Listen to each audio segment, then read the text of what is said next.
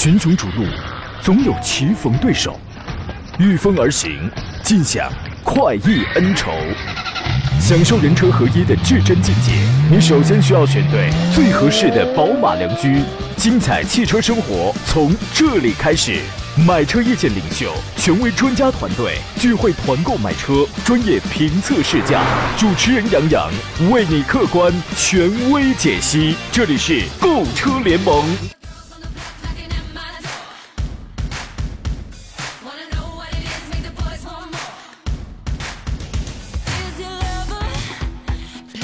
来吧，诸位，二零一九年度的最后一天，山东交通广播的专业汽车节目《购车联盟》和您一同度过。我是杨洋，在济南问候全山东的汽车朋友。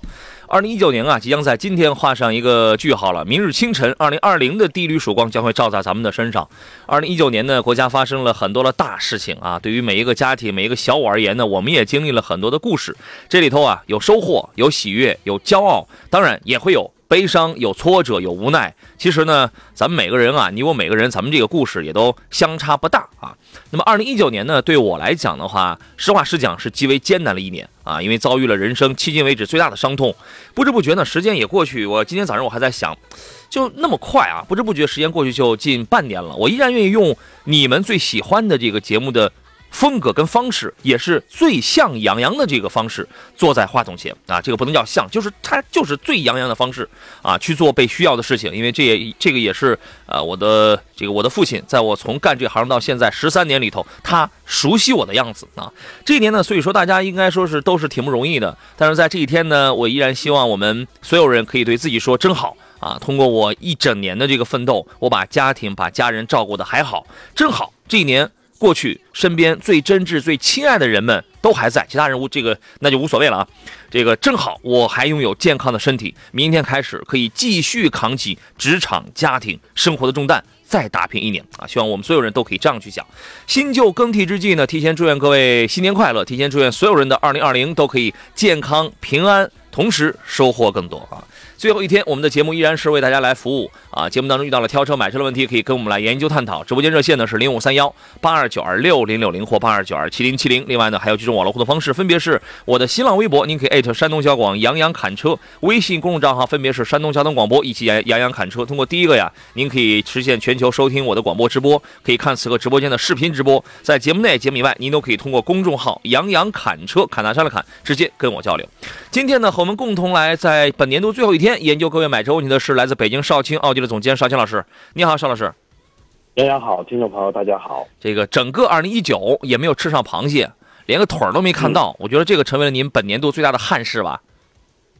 呃，是连续很多年最大的憾事啊。从二零一一年我来了之后，就每年都是遗憾，每年都是遗憾。还有没有快乐的时候了？还能不能快乐？可以，嗯，不能了。可以可以可以，二零二零年 我们一定要快乐，你知道吗？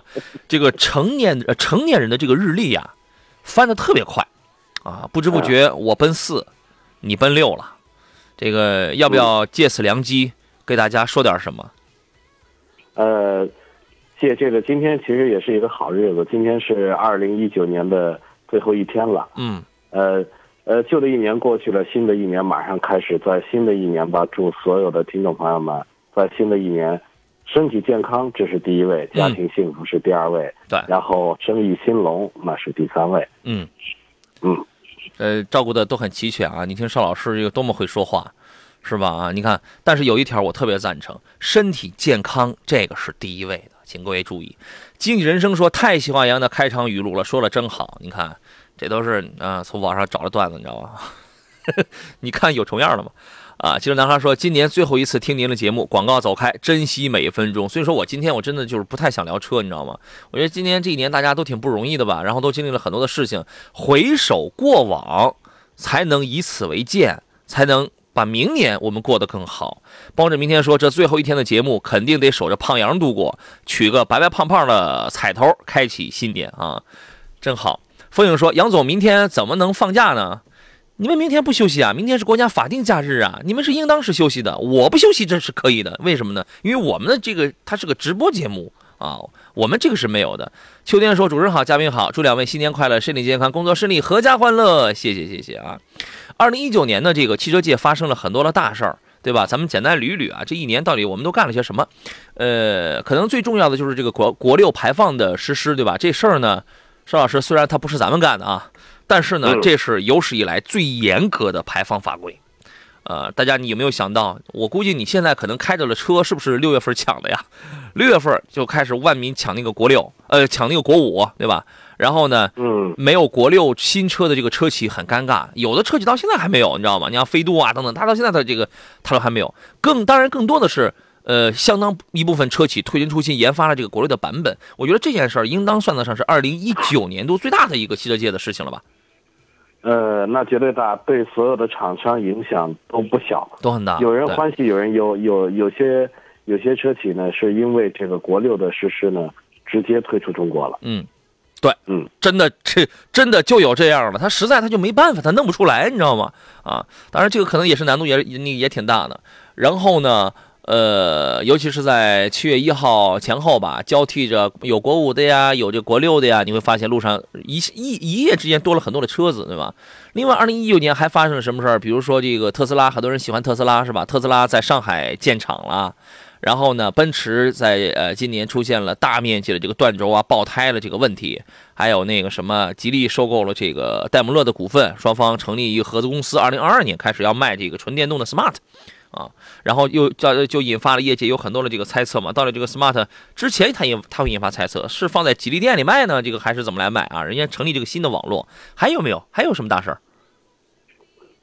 呃，还有行业里边比较大的车企，那个重组了。啊，这个有啊对的，嗯，对，听说长安林肯最近有动作啊，这个大家有有有兴趣可以去这个研究一下，对吧？PSA 跟这个 FCA 之间也有一些重组，然后其他品牌也会有，对吧？所以说你会真的觉得二零一九年啊，它发生了很多的事儿。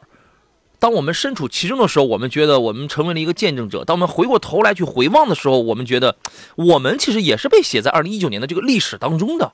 我认为这是一个特别好的事情。小世界说，十分感谢杨洋这一年的陪伴，明年我们继续陪伴啊！提前祝杨老师跟邵老师新年快乐。邵老师的新年愿望是不是争取明年吃老杨洋的螃蟹？我觉得邵老师最近十年的愿望可能都会是这个，都会是这个。当然，愿望吧，总有能实现的那一天的 哈。这个待会儿啊，十一点十五之后呢，各位您就可以开始抢我们今天节目的第一轮红包了。现在不用抢，现在还没有开始呢啊，请听我说什么。第三季发现主持人杨洋系列活动已经开启了，本期主题为发现吉利博越 Pro，发现主持人杨洋。要特别感谢吉利汽车给我们呃这个第三季的这个活动赞助啊。山东交通广播本季联合了山东吉利汽车超市，打造新年抢红包、全程送好礼活动，一共有两阶段的精彩内容。第一阶段呢是从十二月的二十五号到一月三号，明天元旦元旦不抢，二号三号咱们有啊。收听上午十一点到十二点的购车联盟直播，我会不定时的开启全民抢红包模式。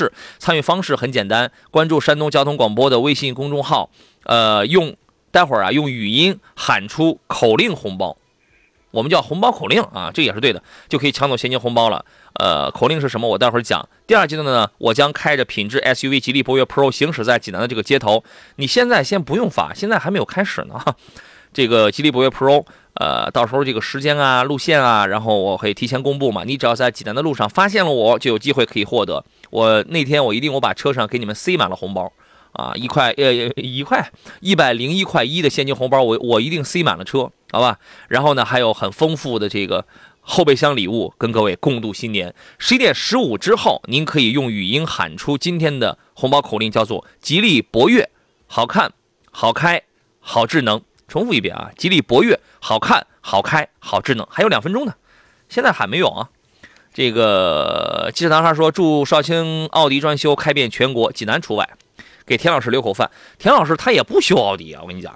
说祝邵老师早日登上服不服排行榜，我就不服。我跟你讲，一月 啊一月六号来这个哎来这个济南领奖杯，顺便吃个山东大螃蟹，可以让田老师买单。你看，这是爱我的人，你知道吗？你来一趟还不让我买单，你看这听众他多爱我，你知道吗？啊，呃，一月六号，杨洋忙给我那个完成我的心愿吗？给我准备一只螃蟹。柳暗花明这位朋友他问的这个问题特别的好啊，是不是啊？气氛略显尴尬，是吧？对吧？你看咱俩都我一四十我一四十岁的人，你一六十岁的人，你看你这样问不好。呃，杨洋要兑现不了的话，我想想这个路费也挺贵的，我我不行，我想想不去了。你知道人人活这么大，最不必要的尴尬就是让别人产生尴尬，你知道是吧？空气在这个时间都凝固了，你知道吗？你看，说话间，我刚才我要问的那个我要念的那个问题被顶掉了啊！哎呀，跑哪儿去了呀？这是用语音喊啊！你们这个好多人在这喊红包了，我只我只能从里边扒拉着来看问题啊。画英雄吧，看这个问题吧。呃，说杨好，张家好，我是你聊城的羊毛，谢谢啊！在新的一年里，祝你们身体健康，工作顺利。请点评一下亚洲龙这个车操控动力舒适怎么样？得嘞，我们先进广告，回来之后咱们聊聊这个 Avalon 它是一个什么样的情况。马上回来。好了，各位，回到我们今天第二段的节目当中，就在刚刚这两分钟的广告期间，有这个两到三万人在线，同时在这个抢这个现金红包，所以我觉得大家应该是抢一波之后，应该就差不多了，应该也就光了啊。这个来回到我们刚才那位朋友的这个提问，他问到的是一汽丰田的这个 Avalon，然后问这个车，呃，他的问题已经被淹没了，然后问的应当是舒适跟操控性，这个是怎么样的？对此，邵老师您是怎么来看的？呃，这车呢，我觉得从上市，从上市以后呢，是确实有很多的车主都在关注这款车型。嗯呃，主要是因为它这次亚洲龙一上市呢，首先它的外观了，包括内饰了，非常的抢眼。嗯呃，再一个呢，丰田一如既往的这个质量也相对稳定，售后的这个故障率低，嗯维修保养的价格便宜呢，所以所以这个，呃，车主们应该说对这款车还整体来说非常喜欢的。嗯，我个人我觉得还是目前最起码价格还能算是有稍微的松动吧，嗯嗯还可以但是优惠不大，呃现在也就优惠几千块钱嘛。几千块钱，对但是比比很多的车型一点优惠没有，还得加一点，我觉得要还是要好得多。你看邵老师就是这么容易满足啊。这个车呢，其实舒适性要远远大于它的操控性，品控做的还是不还是不错的。有人很多吐槽它这个女设计师设计的这个内饰啊，这个不太好看。我觉得这个好不好看的时候，这个无所谓了，这个就因人而异了。我觉得是这样，原来十九万九千八的那个低配车进取版呢，它是没有车的，所以说你怎么着你也得从一个豪华版你就开始买。我之前我说你这个车的预算啊，你不要买了配置太高，因为你买了你买了配置太高的话，雷克萨斯也就是后边它自己不争气，它自己出现了一个加价、一个等待的这么一个这么一个情况。不然的话，二十六万你就可以买个雷克萨斯的 ES 二百，虽然动力挺就是挺挺糟糕的吧，但是那个品控绝对要更高一级，它要更高一级。你如果考虑，比如说二十一到二十呃一到二十三万之间吧，你买一个 Avalon 的话，我觉得这是可以的。这个车的操控性不如凯美瑞，但舒适性比凯美瑞好啊，而且它又有这个商务的这种体面的这种成分在这里头，你可以考虑一下。动力平平，动力平平，那简单够用，舒适经济啊，这个你可以考虑一下。但是我的意思是，预算花的花了那个钱。不要太高，太高你就不值得了。因为什么呢？因为现在无论是 2.0T 的这个呃帕萨特、迈腾，你像是这样的一些车子，甚至两两点零 T 的，你要你如果很喜欢运动感的话，那么两点零 T 的新天籁，你如果想追求豪华品牌的话，A 四现在就二十三万，对吧？这个你算二十四万吧。然后呢，三系呀、什么就是就是就是这些，那你都能买到一些豪华品牌了。凯迪拉克的 CT 六现在多少？二十六七万，对吧？所以说你有很多的这个选择了，预算不要拉得太高啊。呃，安之若素说，杨洋昨天你说了新闻，我看了，这样是不是可以等一下雷克萨斯的这个消息嘛？因为我昨天呃是谁问了一个要买个雷克萨斯一个什么东西来着？然后我当时我说了嘛，雷克萨斯现在是呃这这个丰田中国啊是被咱们这个呃国家市市场监管总局罚了一个八千七百万，八千七百六十一万的一个罚款。这个是为什么呢？是因为它违反了反垄断法。所以我觉得这个东西你你就可以等啊，汽车界的任何一个。你就不要说是国家动作了，任何一个呃比较高层面的这样的企业方面的动作，都可能产生蝴蝶效应。这个你绝对你可以等的。这个事儿，邵老师你怎么分析呢？我觉得也是，呃，确实有必要等一下，因为这个动作呢，有可能会引起这个连锁的反应，有可能这个在过去呢，大家这个所有的店，因为他们之前是因为联合起来垄断价格。所以呢，大家老百姓得不到实惠。但有很多的车型，因为有一个市场的正常的竞争以后，会发现，到最后经销商没挣着多少钱，但是作为老百姓买车来说，确实得到实惠了。对，我觉得这个还真有必要稍等一下。对，雷克萨斯车很 OK 的，但是呢，他近几年把这个加价行为当成了一种潜规则，不然提车你得等上小半年或者半年以上，对吧？所以咱们国家这个市场监管总局，咱们就是说这个，你这个东西你是。限制了市场竞争，损害了消费者的利益，那就要制裁你。所以说啊，你现在买不合这个不合适哟，已经买了那那你就买了吧。啊，如果说还没买的话，你现在买确实不合适啊。呃，好了，大家现在我觉得第一轮抢红包就可以过去了。我这个整个微信平台又收到了这个好几万条这个留言。呃，盖东风说感谢主持人跟跟专家一年的陪伴，祝你们在新的一年里工作顺心，事事如意，谢谢。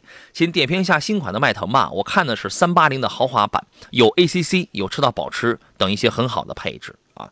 呃，新款的迈腾出来，其实就是在外观啊、内饰方面颜就是颜值方面变化不大，在一些细节方面，在配置方面有所提升。我觉得这个车呢，嗯，现在因为刚上市，没有大的优惠，所以相比较之下，帕萨特的优惠会比它要更大一些。啊，其实这两个也是同一款车，你如果喜欢的话，你你过上一阵儿买啊，这个价格可能会跳，会有个几万的跳水啊。您分析一下这个问题吧，邵老师。呃，现在的优惠幅度呢，我看了一下，应该大概在十个点左右。嗯。呃，目前的优惠幅度还不是太大，因为刚上的缘故，二零二零款。广州车展刚刚上来嘛。刚上来，所有的因为按以往的这个销售的惯例的话，这个优惠的惯例绝对不止这点。嗯，对啊，你像帕萨特现在是三四万嘛，至少三四万嘛，对吧？对。啊，就是还可以更大一些，车是没有问题，这个很稳定，大家也不要担心说，呃，现在第三代了，这个烧机油啊，也不要担心它这个变速箱啊，湿式双离合其实比那干式要好多了。当然低速还是有顿挫，中国的这个路况在堵车的情况下，它还是有这个顿挫，但是已经好多了啊。呃，有朋友说快到春节了，广告投放量是不是要翻倍了？建议强烈建议节目时间增加半个小时啊。你看我们现在这档节目的广告，这就已经是不少了，这都是在夹缝当中跟诸位这个唠个唠个嗑。远方说：“老师好，二零一九款的 Previa 怎么样？商务用，谢谢。其实现在在这个时代，你还去买台 Previa 的话，就挺落伍的了，就挺落实的了，就就就就就就挺过时的了。这个车什么时候卖的好啊？零几年的时候，子弹头吗，Previa，那个时候我记得有一个单位，当时就找我就买了有五台还是有有六台吧。现在来讲的话，它的竞争力其实没有。”多么好，呃，您给分析一下吧。这个车，您您您觉得现在还有买的必要吗？我觉得也是相对的，这个它也没有说跟进的换代了，包括外观、内饰的变化都不大。对，我觉得要买它的话，还不如直接买个那个塞纳强一些。那明年塞纳这还要国产呢，嗯，对吧？明年塞纳这还有国产。另外，你有买它那个钱呢，其实你现在你买个配置高点的 G L 八，是吧？你这你这个东西那也很好啊。你琢磨琢磨，呃，嗯，在同级别里边，要说 G L 八还是性价比比较高。我说的性价比呢，是指的是虽然说这个 G L 八比起很多我们自主品牌的要贵不少，嗯，但是又比起这些进口的呢又要便宜很多。对，所以呢，G L 八是比较综合的一款，就是呃各方面舒适性了，包括外观了，这个档次了，商务用了，嗯，还是家用了，我觉得都是非常的实用的。其实我怎么记得，价格呢？嗯。价格的区间呢，也从二十多万一直到四十五万吧，价格区间不等，嗯也可以按照您的需求，您看去喜欢哪款，哎，定哪款，自己预算多少就买多少档次的。嗯，其实我都甚至我都仿佛隐约记得普瑞维亚都要停产了，你知道吗？飞翔说祝杨洋新的一年身体健康，节目越办越好，谢谢谢谢啊！评价一下途昂 X、途昂叉的这个四驱豪华吧，途昂 X。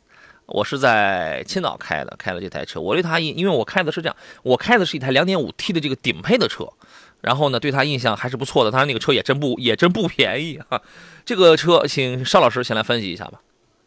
呃，我倒跟杨洋就是说，这个首先呢是这个车的体型大，尤其是对车内的空间要求比较，喜欢大车、喜欢空间大的这些车主来说，嗯，非常的实用，嗯，因为。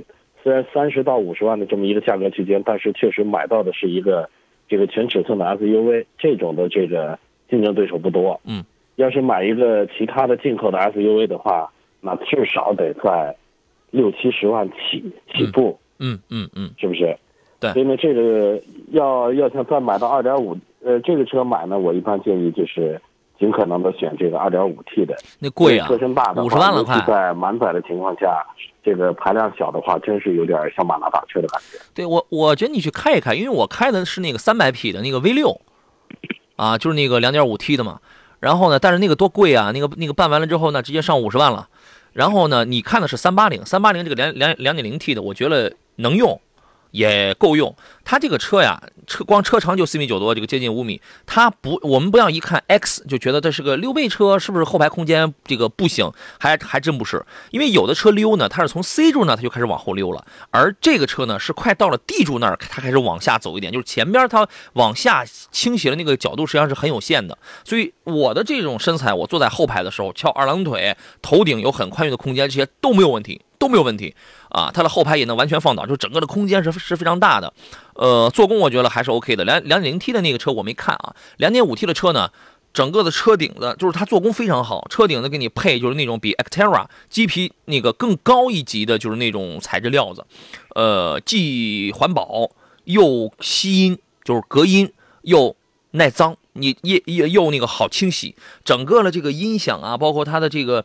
呃，操控性我觉得还都还不错，另外也有那些什么 ACC 啊、自适应巡航啊，什么就是那个安全方面的功能也都是不错的。这个车一定是一台很小众的车。如果你买一个三三零的话，说白了就是你买了一台和途昂实用性上一致的，但是又比途昂帅的那么一台中大型的 SUV。因为三三零现在很便宜，呃，那个那个那个那个三八零，三八零现在很便宜，三十三万多是吧？三十三万多，现在你再优惠几万的话，那也掉进三十一里。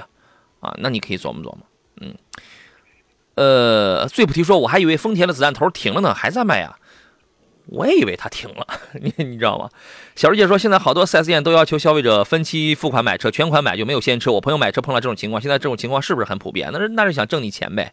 所以说这个买车呀，一定不要只看他给你一个车价是多少，要看总体的费用，要看总体的费用啊。呃，厚德载物说，一四年的凌派五年多点了，这个时候这个时候出手的话，是不是划算？打算换电动的？一般来讲，四年，因为凌派啊，凌派是吧？本田凌派，凌派还算是比较值钱点了吧？一般四年五年，然后反正折不了一半，折不了一半，也在一半左右吧。呃，这个车还算是挺保值的。现在划不划算？因为你也差不出多少来了，可以出手啊。我们进广告，进半点广告，稍事休息一下。群雄逐鹿，总有棋逢对手；御风而行，尽享快意恩仇。享受人车合一的至臻境界，你首先需要选对最合适的宝马良驹。精彩汽车生活从这里开始。买车意见领袖，权威专家团队聚会团购买车，专业评测试驾。主持人杨洋为你客观权威解析。这里是购车联盟。那诸位，我们继续回到节目当中，这里是山东交通广播，在二零一九年度最后一天，十二月三十一号为您直播的专业汽车节目《购车联盟》，我是杨洋，很高兴啊，跟大家又相守相伴，我们又携手风雨走过了一年啊。在今天上半段的节目当中，有很多朋友也发来了这个贺电，也发来了有这个感慨。我觉得这一年呢，大家都挺不容易，但是都挺好，都挺好啊，都通过自己的这个双手，自己的踏实奋斗，然后获得了。呃，至少说部分获得了这个自己想要的一些东西。明天二零二零年的这个曙光照耀在我们身上的时候，希望大家可以依旧充满能量啊！呃，最后的半个小时遇到了挑车买买车的问题，可以跟我们来进行探讨。这个大家现在就不要抢红包了，已经发完了，已经发完了啊！我要看问题了，因为这个现在好几万人在线，在就在那两三分两三分钟同时抢红包，好家伙，直接把问题全给淹没，我全都看不了问题了。座上宾是来自北京的邵青老师，你好，邵老师。杨洋好，听众朋友大家好。这个平安是福呢是青岛的朋友，他说你好杨仔，昨天朋友说呢要买奔驰 G G L B，最低配置三十一万那个，我劝他别买，质量不好，他不听，不知道这个价格怎么样，他不听你就让他买呗，买吧。他可能就是有钱，他们就这个没地儿糟践上了，你知道吗？你让他买就是了。你怎么看呢，邵老师？呃，既然现在这个负面的东西那么多，不妨先呃先观摩观摩，观望观望。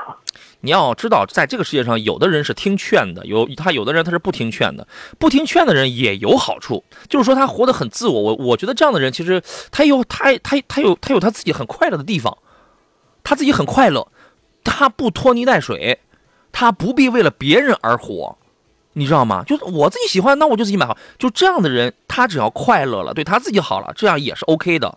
但是。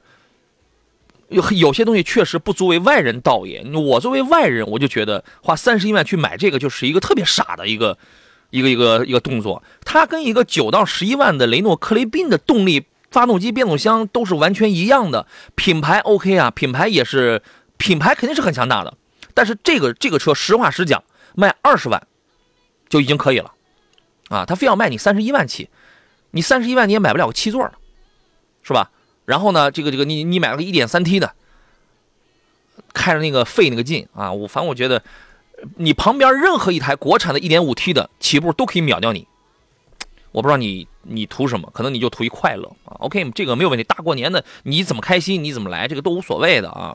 广龙庞贝说：“你好，像能点评一下红旗的 HS 五吗？你看这也是一台 2.0T 的一台二十万这样的一个中级 SUV 嘛啊。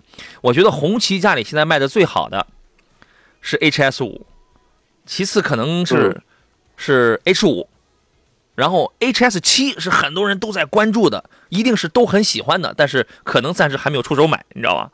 呃，对于这个车，您是您是什么评价呢？呃，我觉得首先呢是，确实这几年呢红旗的进步非常的大，而且车型的品质提升的也特别的快。嗯。呃，最诱人的，尤其像对我们来说的话，最诱人的是它的免费的这个售后。啊，四年十万公里的免费保养维修是吧？对，免费的这个售后呢，也是对，其实红旗也是对自己品质的一个充分的，对自己的一个品质的一个信心吧。对，标足。啊，确实质量，我身边确实有不少有几个朋友，嗯，上班的，嗯，他确实买的是红旗系列车里边的，也大概也在二十万左右的车型，嗯，而且整体我来了以后，空间了，也包括呃内饰的豪华程度了，外观了，各方面我看还是不错的，嗯。可以，这个车完全可以。最不提问到的是 HS 七，他说这个问题邵老师给给过解答，建议入手 HS 五。我想问一下帅阳的意见，请问 HS 七有没有差速锁？如果没有，即使是全时四驱，感觉作用也不是很大，是不是可以降一级入手 HS 五呢？HS 五是适时四驱，它是这样，有的这个 HS 七有没有差速锁啊？它如果是有的话，它也应该是一把电子差速锁，它一定不是机械的。这个我不确定它有没有啊。你你呃，你这个一般的这种的 SUV 呢，绝大多数它并不是用来越野的，对，而是都是属于城市 SUV，所以它的性能都不是偏越野的。对，它可能是有电子电子差速锁，就是说这个，你比如说日产的那个 BLSD 的那个电子电电子差速器，就是说在一定的在几毫秒之内，它就有有一个反应，应对呃中等左右的这个艰难路况，这个是 OK 的。但是你要说。真要去豁车的话，那个是机械，是牙嵌，是他们该干的事儿，对吧？但是呢，它是这样，它的级别肯定是高啊。你 3.0T 的这个 V6 配八档，空间、尺寸、配置、功能，确实它是很强大。嗯，我觉得到底是买五还是买七呢？我觉得这个看预算吧，而且看你个人的这个需求，这个我也说不好，因为每个人的需要它是不一样的。这这个就好比有人在考虑，我到底我是买个宝马的三系还是买个宝马的五系呢？反正我都可以买得起。一定是一定有人会有这样的困惑吧？反正我都买得起，但是我就想不清楚，我到底是买个三系还是买个五系？因为他们各自身上都有我特别喜欢的。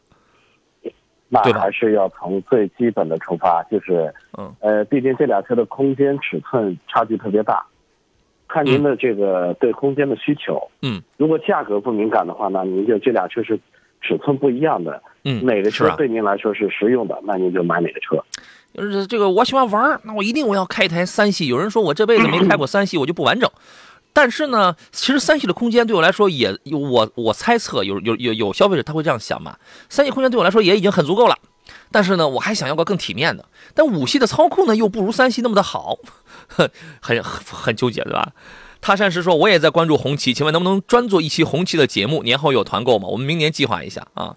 专做节目可能困难点我跟你讲，我因为我们这个节目就是老贵老贵的，我们要解答更多的朋友了这个这个这个一些需要啊。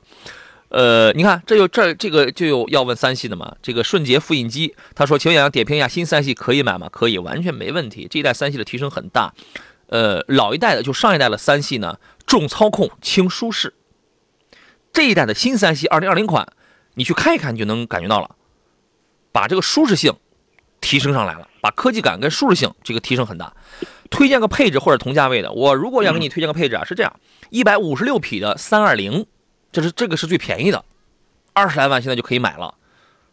嗯，动力弱点，九万多吧？对，一百五十六匹，动力弱点。一百八十几匹的这个三二五，三二五是三二三二五，无论你买标轴还是买长轴，是这一代三系里最均衡的。我强烈建议你买三二五。那么买哪个配置呢？三二五首发你可以买，因为这个车便宜，二零二零款里边了。但是呢，这个车它缺少一些，比如说是 ACC 自适应巡航啊，呃，这个哈曼卡顿的音响啊等，你你全得选装，包括座椅加热什么，你全得选装。你加着加着，估计估计这个钱，反正两三万，你那你得添上去了，至少两万多。嗯，三二五 LIM，呃，运动套，这个车很好，各位你可以去看一看，这个你可以去挑一挑。它我刚才说了很多配置，它都是原原车带的吧。另外呢，嗯，你你要你要么就买个三二五耀夜，耀夜是指导价三十六了吧？现在优惠三四万。嗯，我觉得啊，买三三零的话，那除非就是真的就是特别喜欢开车这项运动了，不然的话，三二五很很均衡。三二五首发，三二五 LIM 运动套，三二五 LI 那个药呃呃运动药业版，你去看这三个配置，你看一看。有人说我的车呢，三点零的 V 六。一点五起步啊，一点五 T 的起步都能秒我，别说买个一点三 T 的 GLB 买了能后悔死。反正我就觉得不太那个什么东西。呃，你琢磨琢磨。呃，这是木头说媳妇呢想买个 Mini，二零二零年出新款吗？两座的？哎，这个我不知道。你有消息吗？呃，二零二零款到目前还是没有上，是吧？哦。但是很多的女士确实很喜欢这个 Mini 这车。嗯。因为我们家里也也有一个 mini，嗯，二零二零款的应该呃不着急啊，这个应该也是马上就出，嗯，啊这应该是现在是没有现车，但是这个车我估计用不了多长时间就到位，嗯嗯，mini 这个车呢，首先我觉得绝大多数的，第一它的设计、外观设计跟内饰设计，绝对的倾倒了很多的这个女士，嗯，女士消费者呢就是。对对，舒适了，对动力的各方面要求都不高，就是对。外观内饰喜欢就可以了。对，其实 mini 挺难开的，对吧？嗯，挺难开。还行吧，过减速带的时候，您要把嘴张开，用牙打架。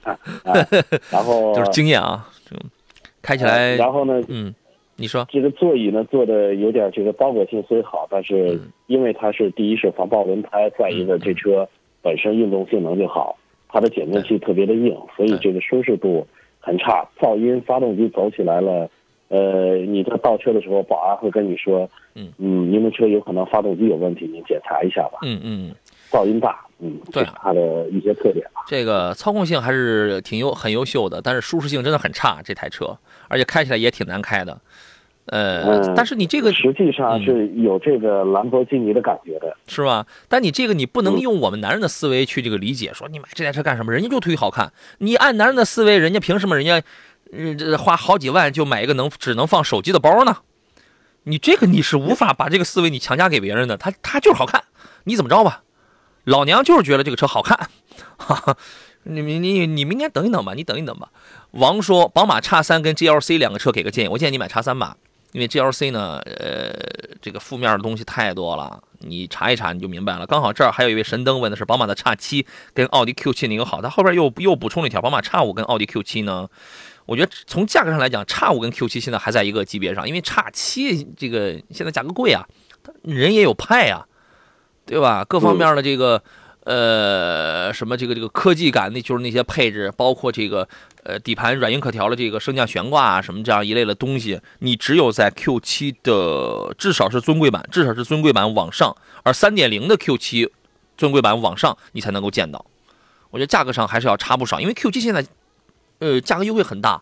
前两天在那个天津港口有一批国五版本的奥迪 Q7，两点零 T 的才卖三十几万三点零 T 的才卖四十多万吧。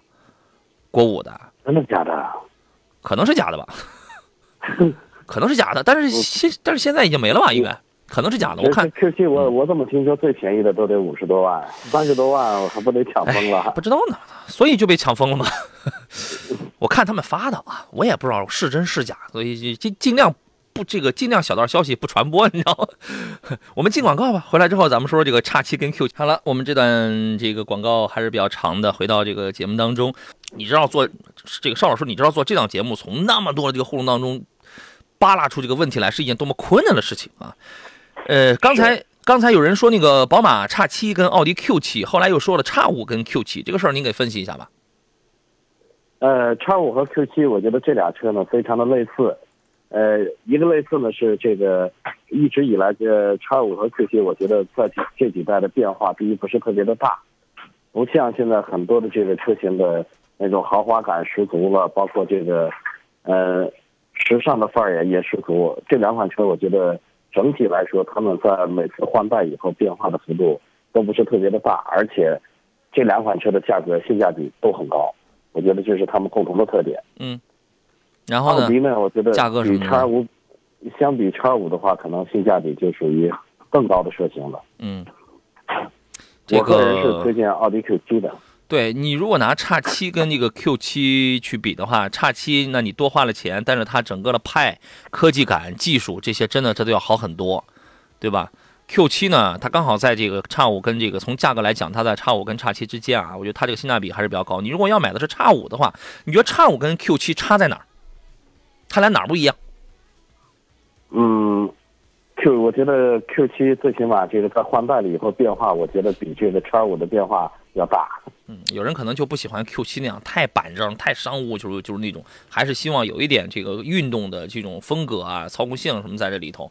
我觉得这个看区别吧，这个看区别。你如果买个两点零 T 的一个 Q 七的话呢，其实动力也一般，对吧？动力也一般。但是你如果买到一个 3.0T 的 Q 七的话，你就真可以使使劲儿看看叉七了。我觉得真的是这样。要我的话，我我可能就是我会倾向于这个，要么是叉七，要么是叉五，肯定要多一些啊。这个因人而异吧。这个，呃，主来说，杨哥，国产三点五的普拉多怎么样？发动机稳定吗？这个它这个七 GR 的这个发动机，它是一个 D4S 的一个双喷射技术。这个双喷射应该是在二零一五还是二零一六年的时候刚刚投入到中国的。但是目前来看，我我觉得还挺还算挺稳定的。您觉得呢？呃，目前看的话，没有什么负面的东西，而且这个技术我觉得也不是说独有的，其实在其他的车型上之前就有过，有有有，啊，嗯，所以我觉得这个车目前来看，三点五国产版的普拉多就终于把原来那个四档还是五档的那个自动变速器终于给你换了，原来是几档？是五档吧？呃，四档，对，五档，现在是六档，原来是四档，原来是四档吧？是四 AT 吧？我记得忘了忘了吧，这个时间过去太久，反正现在给终于给你换成六 AT 了嘛，对吧？这个这个这个提速啊，这个经济性啊，这个终于要好一些了。你现在你买一个国产版本的，其实不比买平行进口版本的差，配置上还要更好一些啊。还有朋友说，请说一下广汽丰田雷凌的这个混动版吧，这个车能用得住吗？这个车我开过，我的感受还是非常不错的。呃，提速啊，动力啊，操控，尤其是科技配置也都是非常不错。这个车很省油。很省油，但是有一条啊，有人认为油电混的车是不用充电的，其实也不尽然，啊，因为你要是放的时间比较长一点的话，它那个小电瓶你还是要充充电，不然你它是你得先用油，你开起来之后再给这个小电瓶再去充电，啊，它可以用纯电，可以用油油电混，可以用纯用油这种模式。反正总体而言，这个车呢在油电共同工作的情况下，那个提速真的好快。你别看它排量小，提速很快，你知道吗？而且雷凌这个车呢，我为什么我觉得雷凌的双擎比汉兰达的双擎要更好？因为我觉得它更年轻、更时尚、更更运动一些。我觉得这是本身买这个可能都是都是都是年轻人。呃，雷凌幺八，雷凌刚上了一个幺八五 T 的一个科技版，那个在配置上的增加是很是很多的。呃，主增了 L 二级别，主增了一块大屏，还有 L 二级别的安全驾驶。我觉得这些东西。很有用，您说这个车是不是特别适合像是北京啊、济南这样堵车很厉害的城市？呃，越堵车越省油，其实越堵车越省。很多的是呢，其实很多的车主家，尤其家用的话，呃，这个车呢，在过去价格不贵的时候，就是油电混不贵的时候，嗯，很多的这个专车了、跑滴滴的这些车主们，他们才买。呃，首先算这个经济账，他们跑得多，很划算。但对于家用来说，划不划算呢？我觉得。能省一些油，但是我觉得更划算的地方是什么？是它的动力肯定要比普通的这个车的动力要好好很多。对，能省则省啊！我觉得这个车没有问题，你可以买啊。呃，还有一位朋友说，我这我离支持国产，多说一下国产车吧。我看的是这个潍柴的 U 七零啊，潍柴 U 七零是十二月底。呃，这个它一是发布了它 VGV 的一个品牌，二呢，它旗下的首款战略车型就是 U70 嘛，刚刚是这个上市。它是一款中型的这个 SUV，呃，可它的主销呢不会是一线城市，我觉得可能是二线、三线、四线这样的地方吧。呃，主要一是卖的便宜，因为它是我记得是六万六万九到十一万吧这么一个售价区间。二呢是空间尺寸比较大，三呢是配置比较的好。呃，有五座的，也有六座的，也有也有这个七座了，有手动挡，也有这个自动挡。你想，总共是六到十一万，但是它是终生免费质保、免费保养。我觉得这一点是挺有诚意的，而且这一点一定能够吸引很多二三四线的这种这种城市。整个潍柴呢，实际上是四六年，一九四六年它就开始这个建立了，但是但是原来它是这个造动力啊、工程机械这个，现在最近这几年这这两年开始发展这个乘用车嘛，一款中型 SUV，我觉得满足这个县区老百姓的这个正常使用，就是我买的便宜，用着也不贵，还终生免费的这个质保跟保养，五座、六座、七座也都有，我觉得这就可以了。啊，这个不要有什么过高的那些个需求，它不会带给你什么豪华品牌那样的一些个东西，但是在这个价位，我觉得可以了。啊，还真是一匹黑马，就是说，关键啊，这个车一啊一上市呢，首先它的外观这些就好像已经是经历了很多代的这个转变了一样。你想，我觉得它的设计的还是非常成熟的。是你想啊，中型 SUV 这是个什么概念？中级 SUV 六到十一万，你这不就是花小钱办大事儿吗？是吧？关键人家还有 L 二级别的安全驾驶，啊，它是一点五 T 的这个动力，我觉得这个没有问题。变变速箱是澳大利亚那个 DSI 的。啊，我觉得这个都没有问题。呃，考虑花小钱办点大事儿的朋友，我觉得你你这个是可以考虑的啊。好了，时间关系，我们今天节目也不再解决其他的问题了。呃，明天开始呢，一切都是崭新的。我觉得爱生活、爱家人、爱祖国、爱朋友、爱自己。最后用新华社的一段文字来做一个算算算做结，也算是做新的开始吧。他是这样说的：我昨天晚上读到这篇文字，他说，当爸妈发信息问你忙不忙的时候，不要再说在忙了。问候一下远方的朋友，亲密的战友。你看，我得问候您了，邵老师是吧？亲密的战友，远远方的朋友，迄今未吃上螃蟹了，远方的朋友啊。这个愿二零二零新年的阳光照亮每一个梦想，愿那些拼命争取时候的辛苦，努力付出时候的汗水都能如你所愿。还有一种爱，无论身处何种环境，都能让你勇敢向前，因为我们每一位永远都是祖国的宝贝，这是大爱。没错啊，这个愿所有人的真心付出都可以在明年收到回报，也愿。所有人的这个美好心愿都可以用双手去将其实现。非常感谢邵青老师又陪伴了我们一年，那明年咱们再见。明年再见，祝您新年快乐，拜拜。也感谢电幕前的所有朋友，明天即明年二零二零年，我们再见。我是杨洋，明年咱们再见。